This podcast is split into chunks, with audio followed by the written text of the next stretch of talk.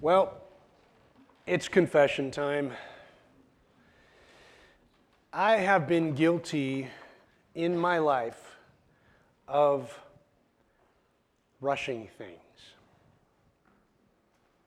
And sometimes it's completely unnecessary. I have rushed in the car to get someplace that I didn't really want to be. I have, I have failed tests that had I just read the question, I would have been able to pass. Some of you are laughing because maybe you struggle with some of these same sorts of tendencies. I'm pushing, rushing through things. This caused me problems. Rushing through to study for something, rushing through to get to the next thing and the next thing, and it's like it's, it never, never ends. And at some point, it's, you know, yeah, I'm young, cute, and funny, but now it's starting to cost me money. When I rush things, that doesn't, doesn't really matter. And, and maybe, maybe you find yourself in agreement with some of my issues, that maybe you are someone that sometimes pushes too far, pushes too fast, kind of get ahead of yourself. What's that proverbial thing that we say? Sometimes we get so busy that we don't stop to smell the, the roses. And, and maybe you've been guilty of that. I know it's a struggle that I've had. I'm, I'm, I'm learning to slow down, uh, to be present. In fact, I, I remember even with when my kids were younger, we would have Bible studies and things at night, and I just want to rush through it. Like, those are precious moments. If some of you have children right now, you don't get that time back. And yet, even in those moments, I found myself just this pressure to, to move fast, to push, getting things done. Look, getting things done, having a healthy ambition, right? Getting, getting stuff done on your to do list, those are good things, but sometimes if that's all we are, we can get a little bit backwards in the way we live, where we're always pushing and rushing and not actually enjoying anything. I think sometimes we, we, we, we, we get, we influence our children that way if we're always constantly having to run, run, run.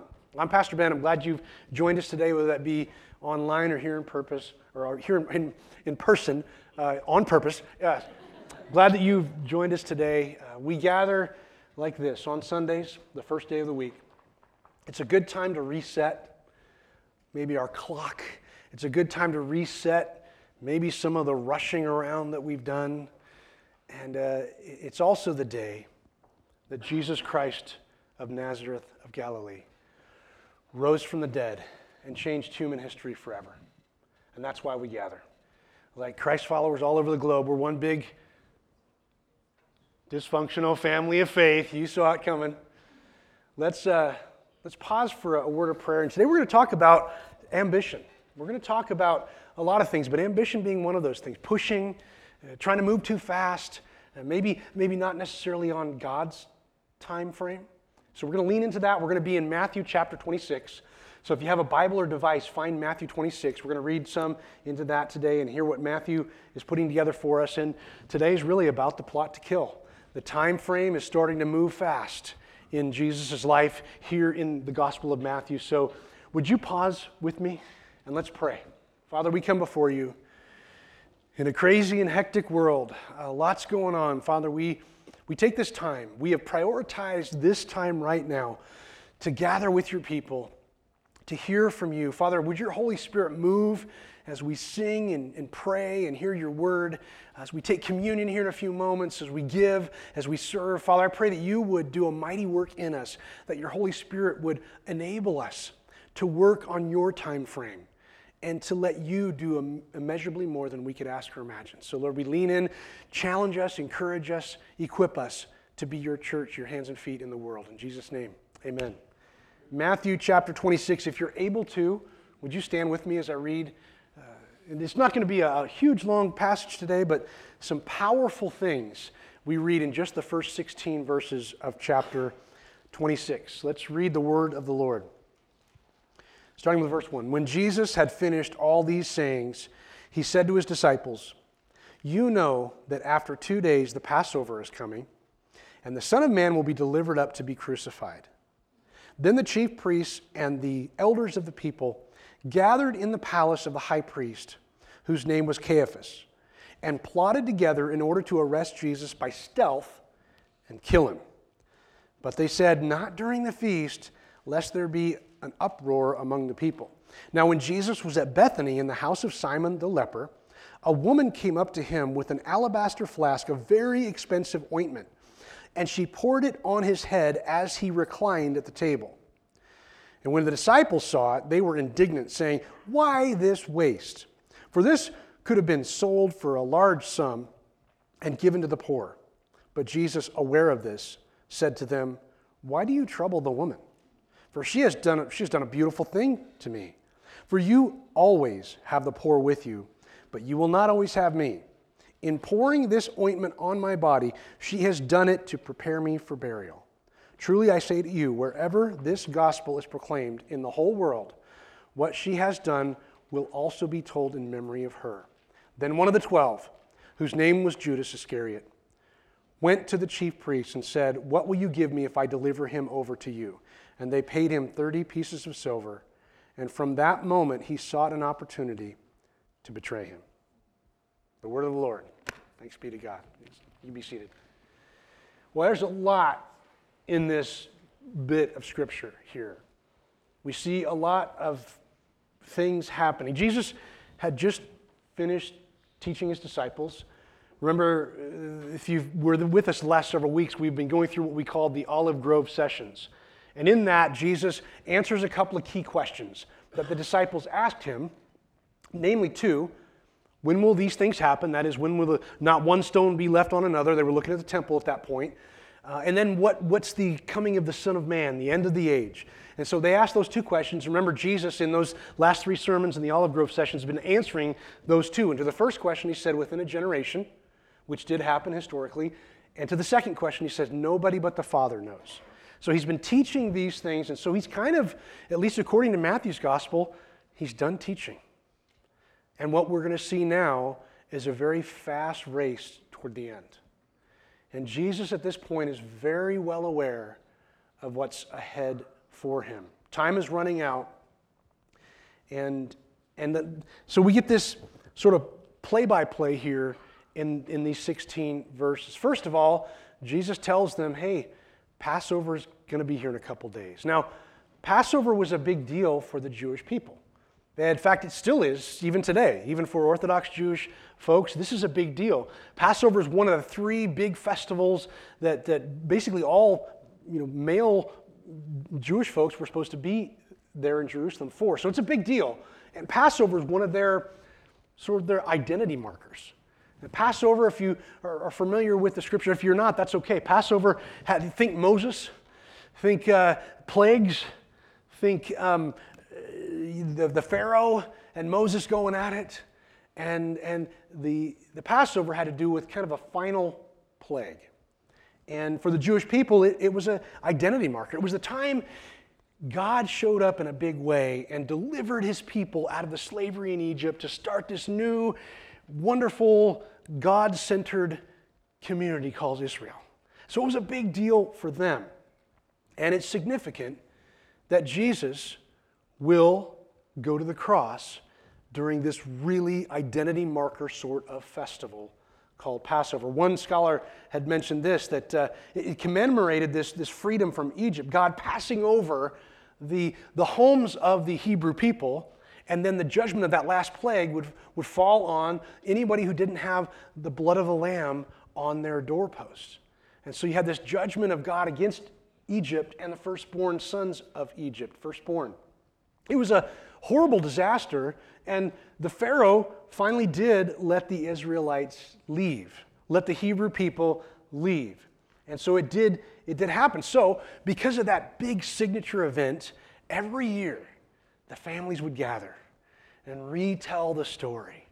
And maybe, and maybe some of the kids wanted to jump in and tell their version of the story, I don't know. But they would talk about Moses and the, and the, and the plagues and Pharaoh, big bad Pharaoh, and, and how he was keeping those our ancestors enslaved. And so they would tell the story, they would reenact this. It was a big deal for them, the, the sacrifice of a lamb freeing them.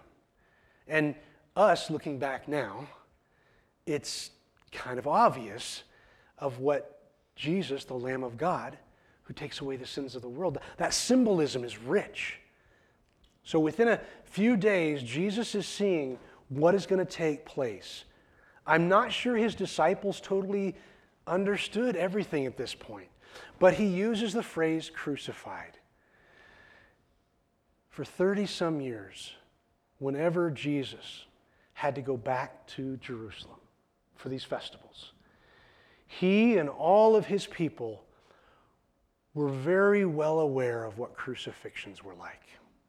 Before they got into the city, the insurrectionists, the tyrants, anybody Rome didn't like would be struggling to breathe on these Roman crosses. Every year, Jesus knew exactly what was ahead. And so he told his disciples, now for the fourth time, the Son of Man is going to be crucified. Basically, I'm going to be crucified.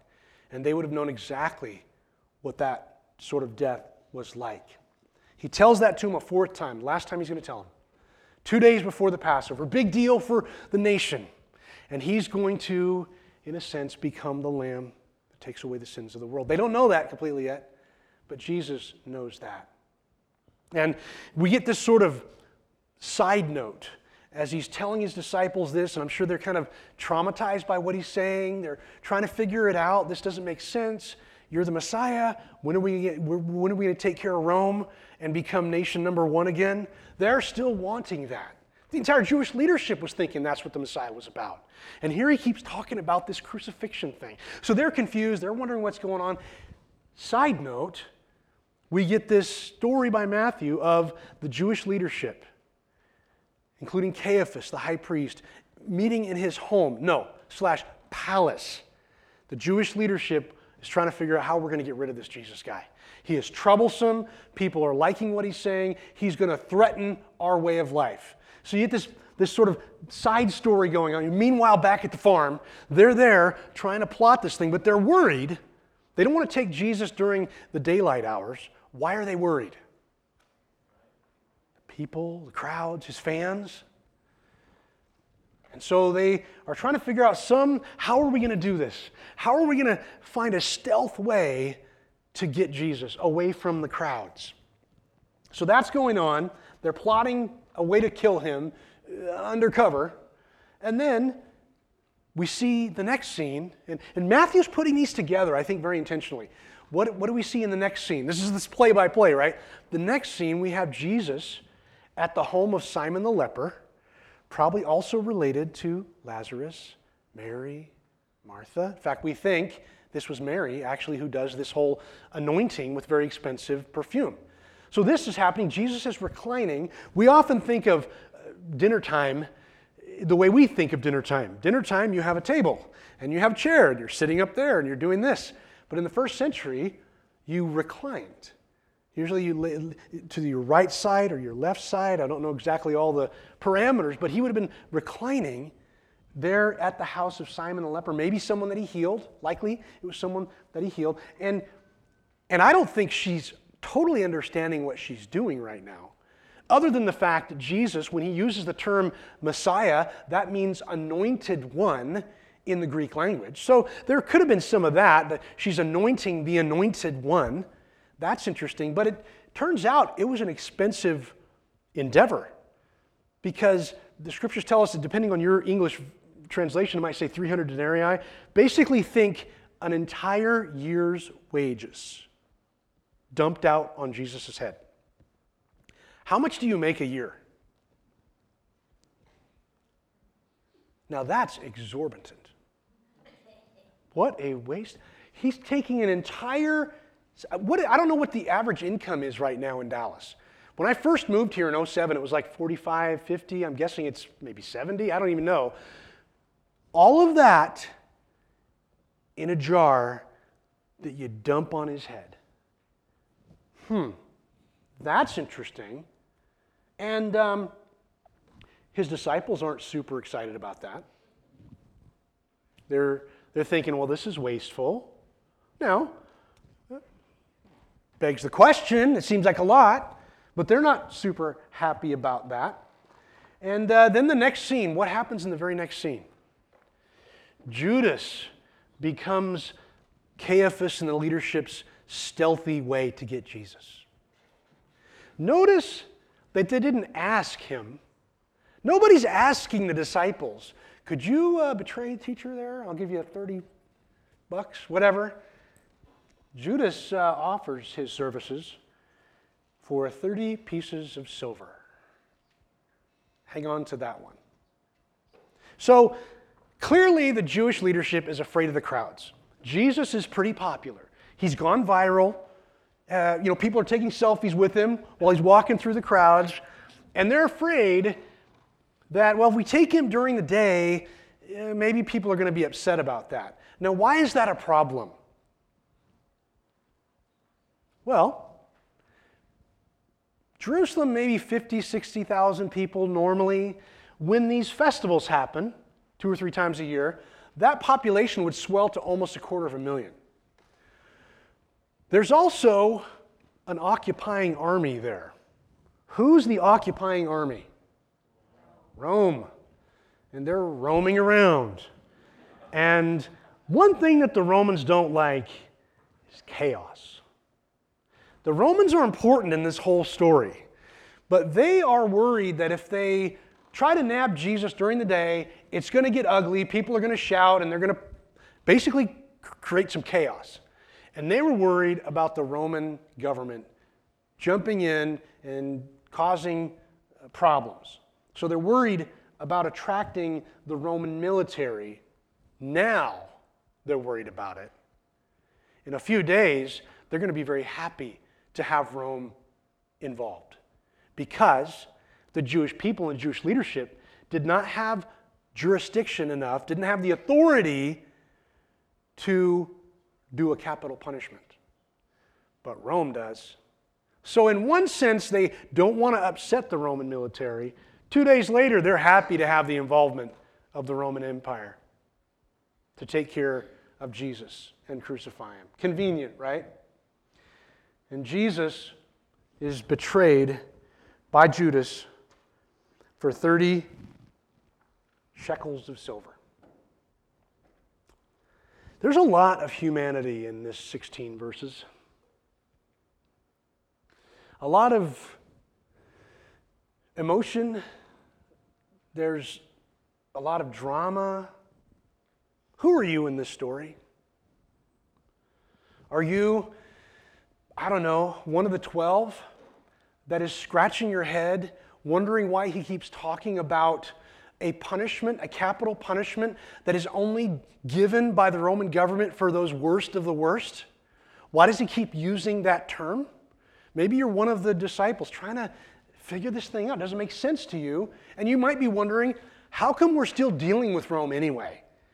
Aren't you the Messiah? Aren't you supposed to take care of this for us so that we go back to first nation status again?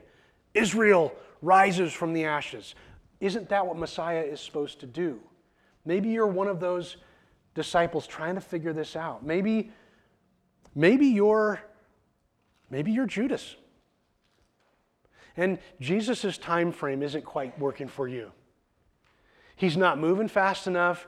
He keeps hanging out with people that are unclean. He's not dealing with the Roman government. He, he keeps healing people that really can't really fund the ministry.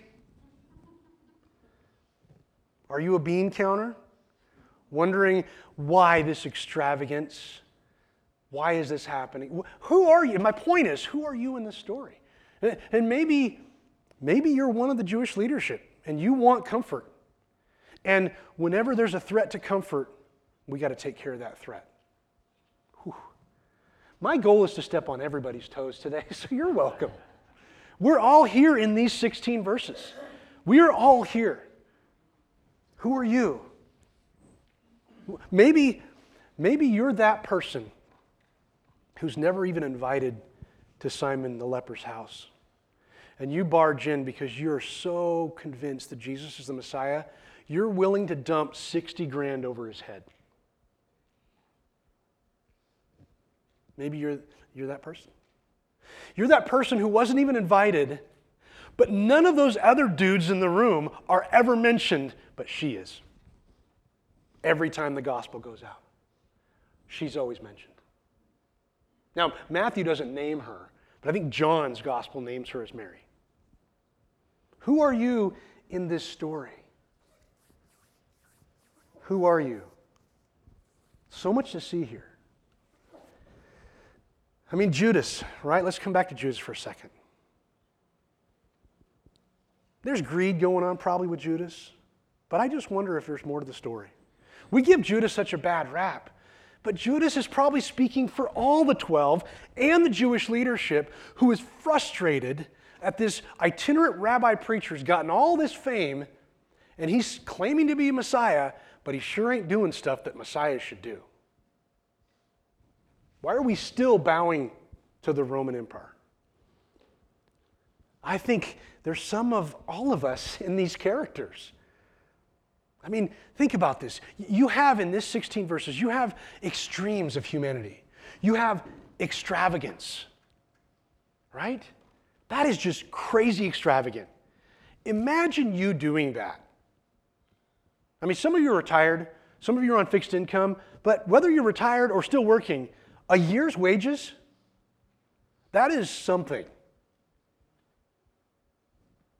Think of all you could buy with a year's wages. That's exactly what the disciples are thinking, especially Judas.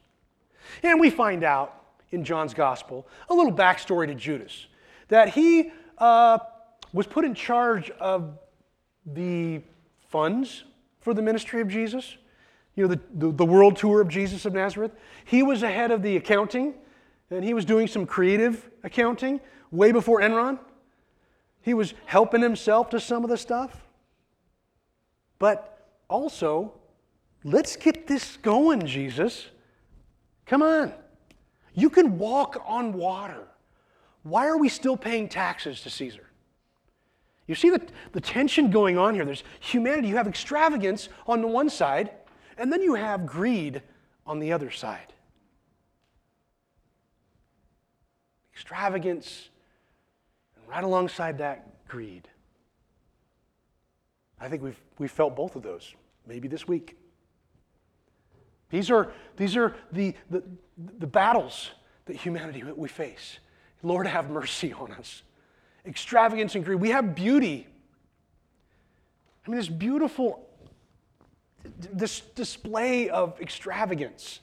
We have this beauty right next to betrayal.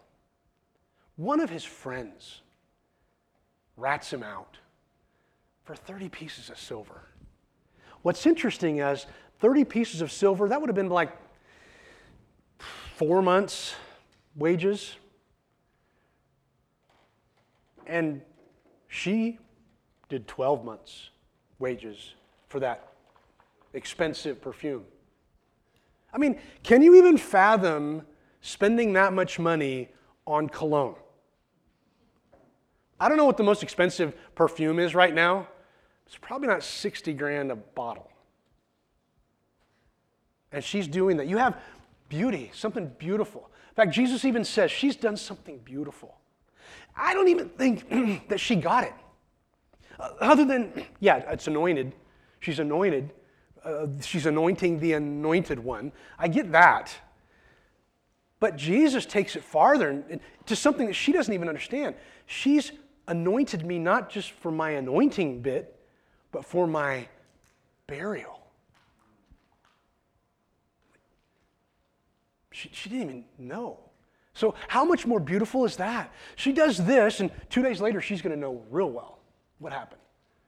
That she, she'll go, Oh my goodness, I was anointing him not just because of his status as Messiah, he's going to be in the grave. Beauty, such beauty is my point right next to betrayal. That Judas, for whatever reason, he's angry, he's greedy, he's frustrated. Jesus isn't moving fast enough for him. Come on, Jesus, rush, rush, rush. Let's get this thing going. And he goes off right away and betrays him. And then you have friendship this, this sense of friendship, but also ambition. That yes, he had his friends there with him around the table, but even then there's this ambition. He wasn't moving fast enough. Mary anoints him as Messiah and also for his burial in just a few days. There's, there's so much symbolism in all of this. Sometimes we read over it and miss some of the symbolism, but Passover. Here's the blood of the lamb. They, I mean, it's all clicking later, right? These, these writers wrote all this down later and put them in order, and they were like, oh, there's all this stuff happening. Why didn't we see it when we were there? Just, we were just, we remember now. This was all happening. And this gal is mentioned every time the gospel goes out. This act of extravagance, friendship, ambition, beauty, and betrayal, extravagance and greed. This is the human condition. All right here. Judas, Judas sells him out for 30 pieces of silver. Scholars are kind of torn on exactly some of the significance of 30 pieces of silver. Maybe you've thought about it as well. If you've heard this story before, you may wonder is there something about 30? Yeah, 30 shekels, 30 pieces of silver. I couldn't really get a lot of consensus. There is, there is a passage in Exodus that talks about the price of a servant or a slave is 30 shekels or 30 pieces of silver. So there may be some significance there. I couldn't quite put it all together. I mean, the difference too with, you know, a whole year's wages dumped out over his head and then him getting like four months' wages to betray him. There may be some things there. You'll have to look it up. That's, that's your job. You, you see if you can find that. Send me an email, something like that. But this idea of the humanity involved. And then Judas. It wasn't a rando, it was one of his 12. If it had been a random person, maybe it didn't hurt as much. This isn't a rando, it's Judas. Jesus handpicked this guy. He's a friend. Three years. Judas has watched him walk on water, create food from nothing, raised the dead. Judas isn't a rando, he's a friend. It just makes the betrayal so much more hurtful. And, and he goes and, and, and seeks out the Jewish leadership. He offers the solution that they were looking for. This stealth, let's get him arrested solution, he offers it. Nobody asked him. He offers it, which probably made it even worse for him later. I mean, he ends up taking his life. We find that in the book of Acts horrible end to that story. Where when he realizes what's going on and realizes maybe I was pushing something that I should have let God do his thing, it hurt, it broke, broke his heart. Messed with his mind. A friend. The, the writers of, of John's gospel and Luke's gospel, those writers tell us that they saw, at least the disciples saw, the work of Satan behind some of Judas's actions. And I, I can see that, even in the dark days that led up to him taking his own life. 30 pieces of silver. So, why do you think Matthew put all these bits and pieces together for us today?